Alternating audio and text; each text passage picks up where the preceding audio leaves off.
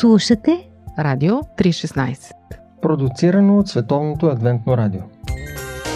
Библейски. Нюсви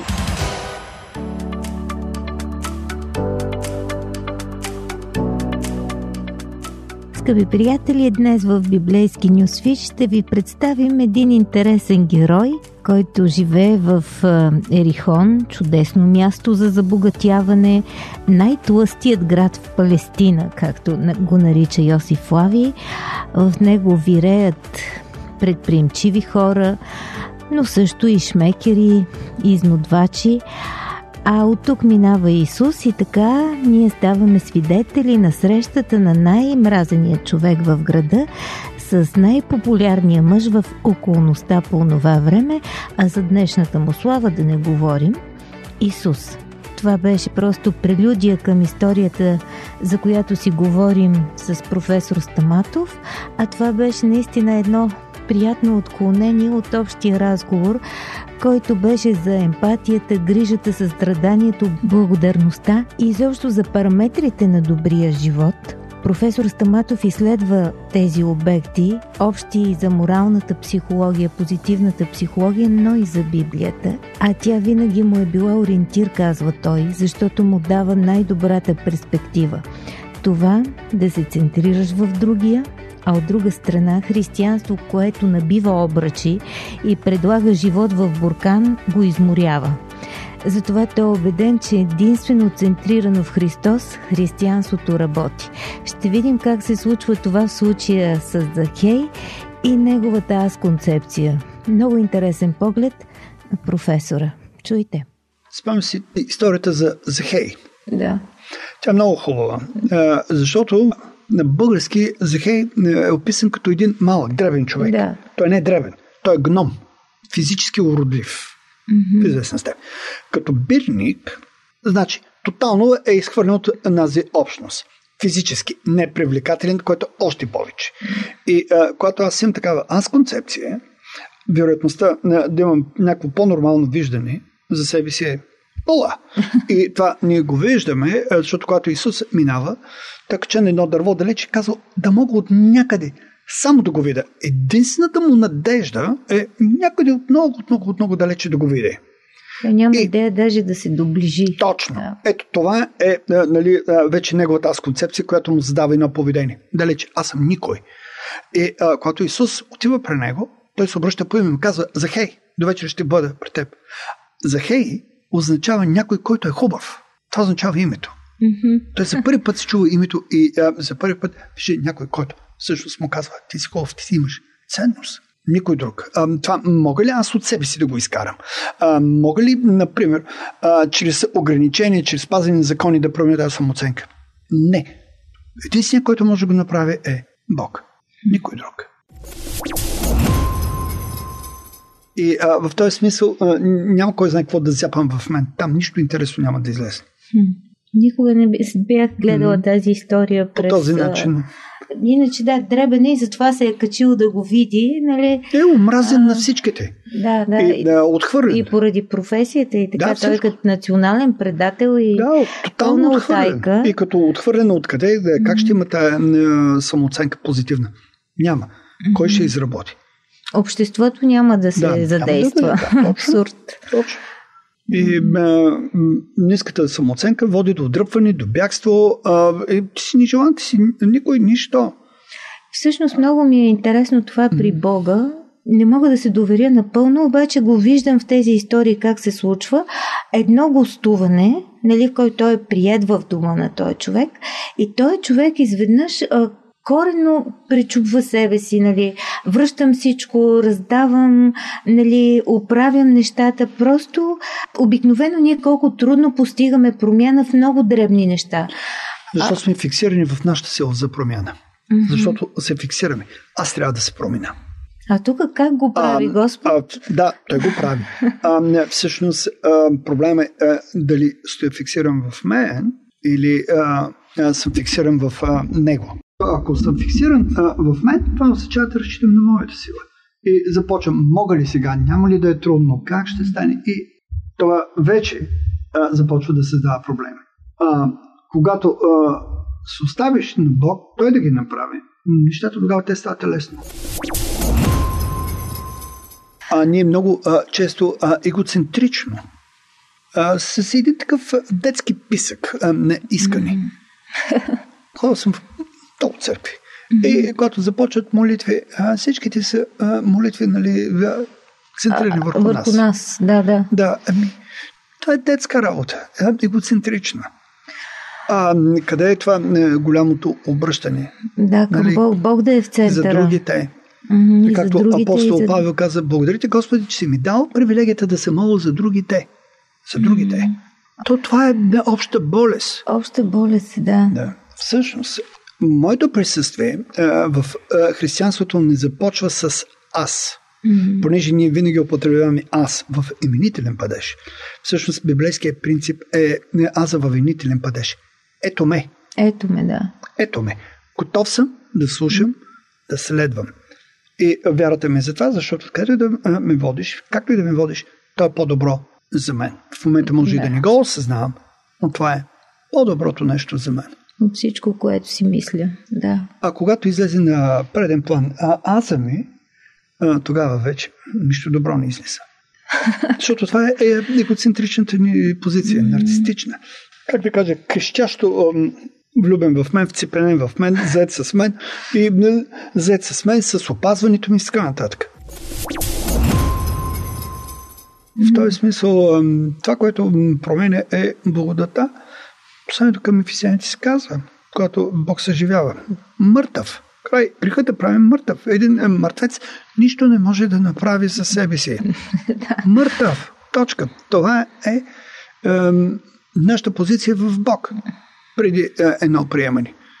И оттам е, нататък е, живота започва. И е, вече не, е, живот не започва на небето след смъртта, а той започва в момента на земята. Да, Божието царство вие е сте- сред вас. Да, не, вие сте в мен. И това в мен е вечният живот. Не, е, вечният е, живот не е като, не, как да кажа, като исляма. Шербет, много девици и безкрайен сексуален купон или нещо такова подобно в вечността. Не, това е, както би казал Хегел, лоша безкрайност. Към едно крайно добавяш друго крайно, друго крайно, друго крайно. Не, някаква такава необозрима протяжност. Не, вече живот е в Бог. С него, извън него няма живот. Радио 316, точно казано.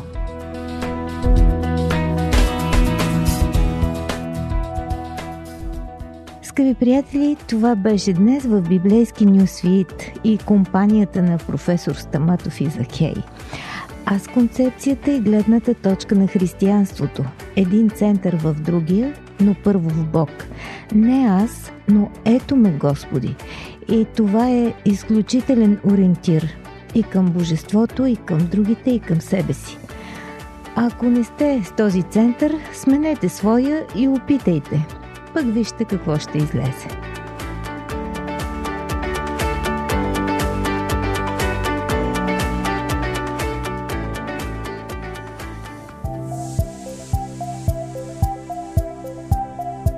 Слушате Радио 316. Продуцирано от Световното адвентно радио. сайт 3-16.bg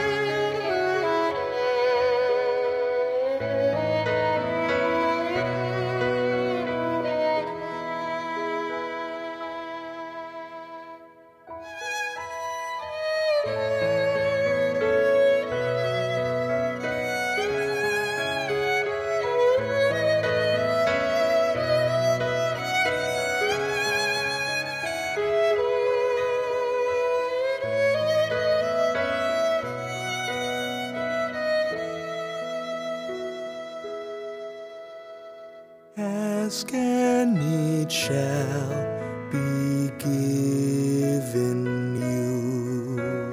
Seek and ye shall find. Knock and it shall be open unto you. Ask and it shall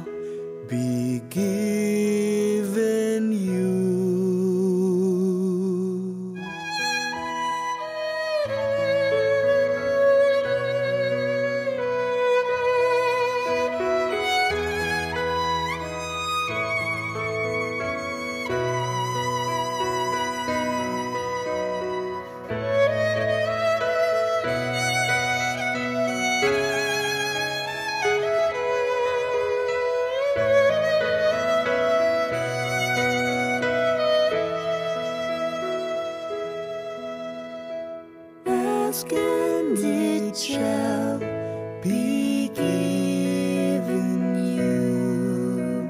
Seek and ye shall find.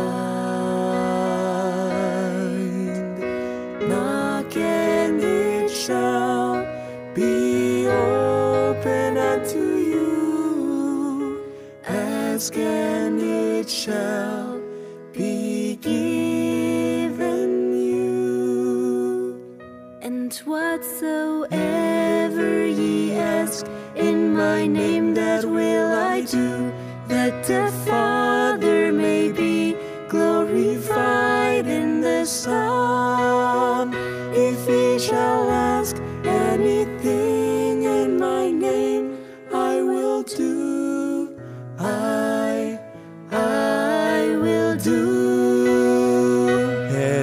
shall come to pass that before they call, I will answer, I will answer.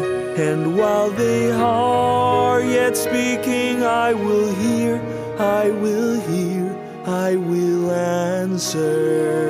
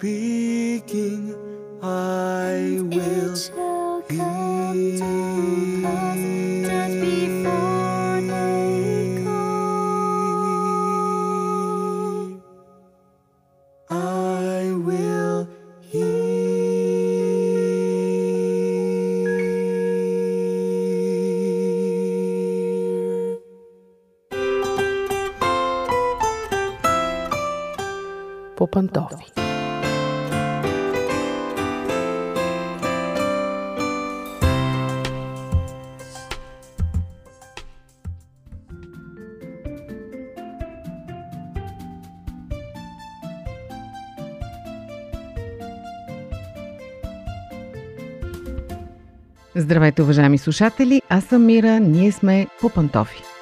Много често в нашето предаване си говорим за възпитанието на децата, защото за нас, родителите, няма нищо по-важно от децата ни. И много пъти представяме противоречиви понякога концепции, защото всеки има свое мнение. И разбира се, едни са привърженици на една, други на друга. И обикновено голямата дилема, пред която се изправят родителите е възпитани деца ли да имам или щастливи деца. Защото добре възпитаните деца обикновено са подложени на дисциплина, на наказания, на ограничения. Ако искаме децата ни да бъдат волни и щастливи, нищо да не ги ограничава, тогава, може би, те няма да бъдат добре възпитани. Разбира се, различните школи в педагогиката представят различни способи и начини тези две неща да се съчетаят. Днес ще ви предложа нещо такова, на което се натъкнах. На мен лично ми стана интересно, искам да го споделя с вас. Какво да правим, за да може децата ни от една страна да бъдат добре възпитани, а от друга те да бъдат щастливи и доволни от живота си. Сигурно познавате родители, на които децата са изключително добре възпитани, не се карат помежду си, отнасят се добре с възрастните, с другите деца, от първия път чуват и изпълняват, когато нещо им се каже. И ние започваме тайно да завиждаме на такива родители, казваме как са го постигнали, моите защо не са такива. И този въпрос е зададен също и на доктор Шаран Хол. Тя е написала книгата Отглеждане на деца през 21 век. Ако не сте попадали на нея, потърсете наистина ценни неща споделя в нея. Тук ще ви предложа само няколко от нейните правила за добро възпитание на деца. Чувствайте се свободни да се съгласите или да не се съгласите с нея. Ще очакваме вашите реакции. Да, ето какви са важните правила, според които децата ви ще бъдат едновременно добре възпитани и в същото време щастливи, ще се чувстват свободни и доволни от живота. Правило номер едно – задайте ясни граници и правила. Кажете на децата защо трябва да спазват правила. Много често хленчещите деца, които изпадат в истерии и започват да се тръжкат и изобщо се държат кошмарно на публични места, са именно деца, които не са сигурни точно кое може и кое не може. Защото веднъж едно нещо се позволява, друг път се забранява и те стигат до извода, че реално всичко може, важното е да си го искаш достатъчно настоятелно. Но поставянето на ясни правила е правило номер едно. Обяснете защо ги поставяте на разбираем за тях език. Примерно, обяснете на едно 5-6 годишно дете, съжалявам, но трябва да си лягаш рано. Защо? Защото тялото ти се нуждае от сън, за да бъде здраво и силно. Или пък казвате на детето, прибери си играчките, защото следващия път иначе няма да можеш да ги намериш. Освен това, когато се зададат ясни правила, задължително това трябва да бъде придружено от използване на похвали. Когато детето спази правилата, го хвалете щедро. Не на последно място, задаването на правила трябва да бъде не само към децата, но и към самите родители. Отново стигаме до болезнената тема за личния пример. Тоест, ако вие искате децата ви да си подреждат стаята, самите вие си подреждайте вашата стая и давайте пример за това. И нещо много интересно, което психолозите вече все по-често предлагат, това е да не се опитваме да отнемем веднага чувството за вина на детето, ако той е нарушило някакво правило. Тоест да държим съвестта му будна. Малкото дете се чувства зле, защото не е спазило правилата. Не се опитвайте веднага да го утешите, да сведете душевния му дискомфорт до минимум. Чувството за вина е полезно случай, защото то помага да се формират умения за определяне на правилно и грешно. Второ важно правило – помогнете на детето да изгради умение да решава проблемите само, т.е. не решавайте винаги вместо него. Според възрастта давайте му възможност да прави избор, за да може да развие самостоятелност. Питайте го примерно, коя дреха предпочита да облече, когато отива на детска градина. Ако на вас изборът ви се стори неразумен, т.е. то примерно поиска много тънка блуза, може да му кажете, виж какво, може би ще ти бъде студено с това. Но ако то настоява, окей, спазете неговия избор, но след това не му давайте допълнителна блуза, нека да му бъде студено, за да понесе последствията от своето решение. Когато му давате да избира между различни опции, винаги му давайте избор между две приемливи неща. Защото ако едното е неприемливо и вие ще откажете да зачетете избора му, по-добре не му го давайте. Освен това, за да може детето да се научи да взема решение, насърчавайте принципа опитай пак. Много по-лесно ни е на нас, майките и бащите, да обуем детето, да му вържем обувките, да го нахраним, да почистим след него, защото го правим 10 пъти по-бързо и по-качествено, защото много пъти след като то се е опитвало в продължение на дълго време да направи нещо, ние първо трябва да поправим сбърканото и след това да го направим, но не му помагаме така. Оставете детето да опитва отново и отново, докато успее. Отначало по-малки и прости неща и все по-сложни и по този начин то ще добие самочувствие, че се справя само. Освен това, давайте му възможност да обмисля проблема. Не го обмислите вместо него. Когато, например, то дойде при вас с молба за помощ за нещо или пита как да го направи, вие му отвърнете с въпрос. Ти как мислиш, че трябва да се направи? То може да стигне до отговор, може да не стигне, но ще мине през процеса на обмислене, което задължително е полезно. Какво да кажем за дискусии по Радио 316? Вие слушате Радио 316. Продуцирано от Световното адвентно радио. Трето правило. За да възпитате добре детето си и в същото време то да се чувства свободен човек. Много важно. Помогнете му да практикува търпение. Търпението е християнска добродетел, която все по-малко се зачита.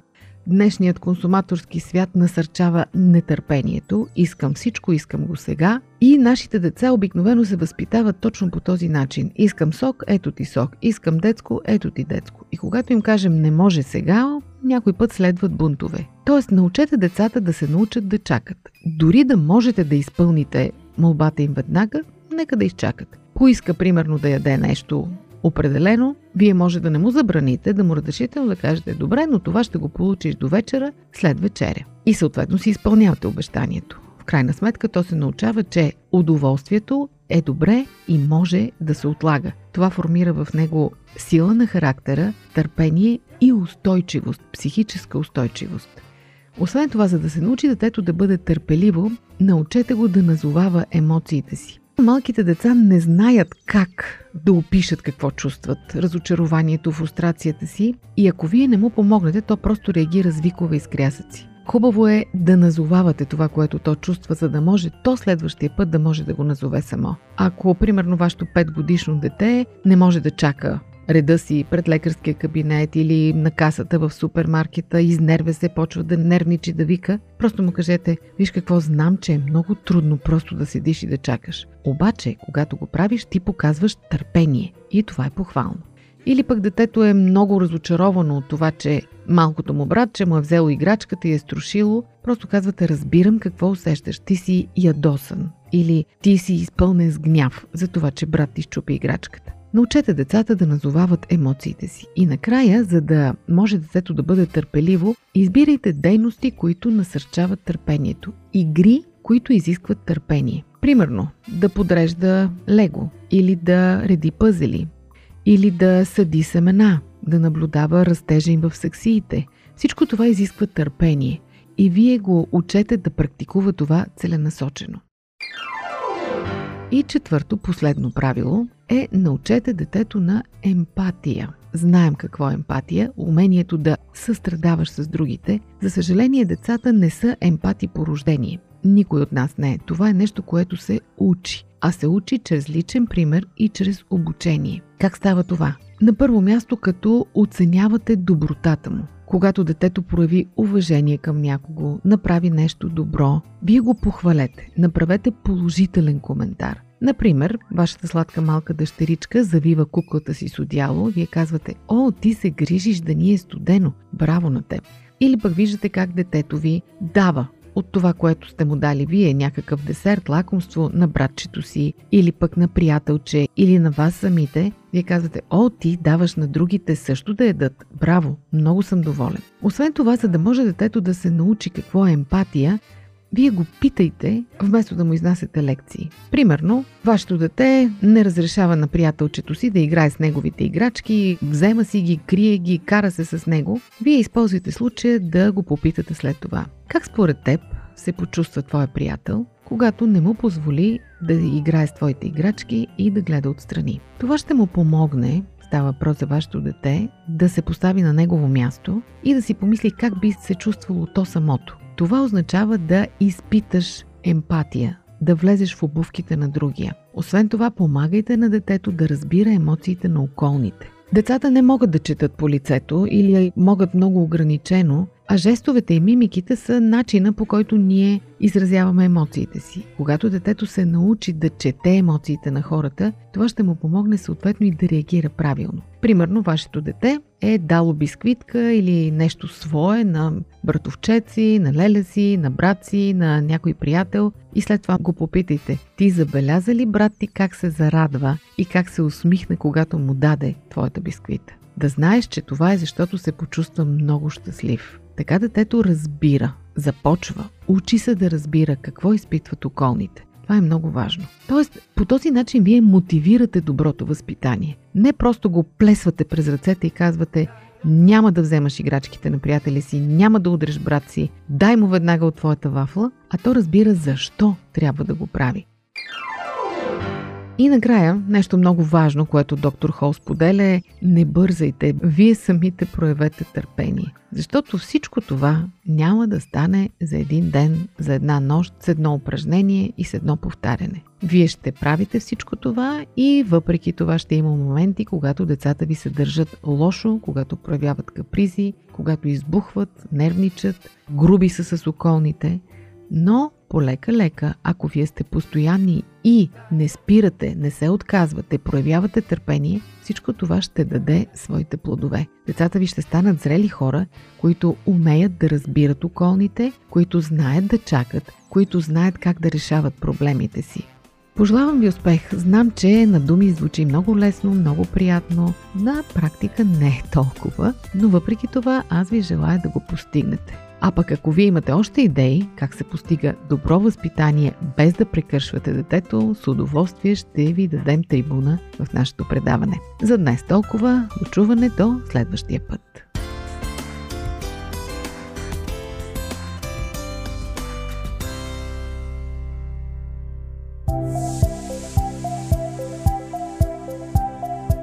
Радио 316 Продуцирано от Световното адвентно радио. Сайт 3-16.bg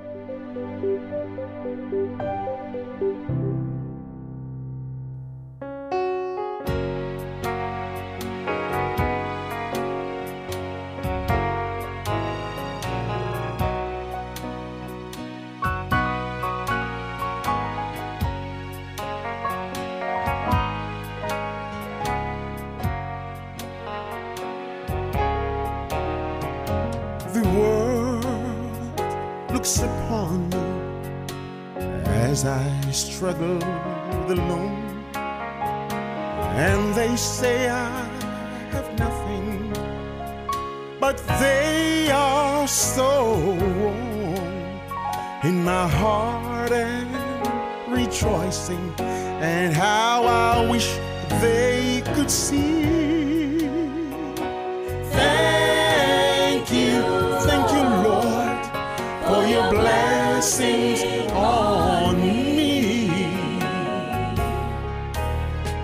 There's a roof up above me. I've got a good place to sleep. There's food on my table and shoes on my feet. You gave me your love, and divine family.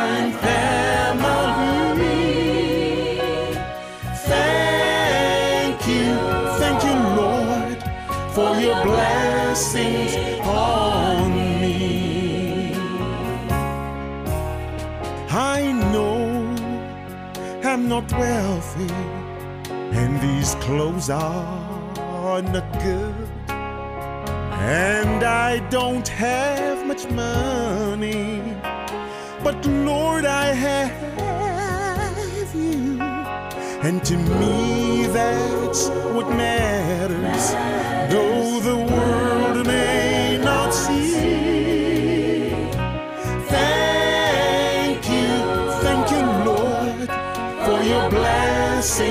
on me. There's a roof up above me. I've got a good place to sleep. There's food on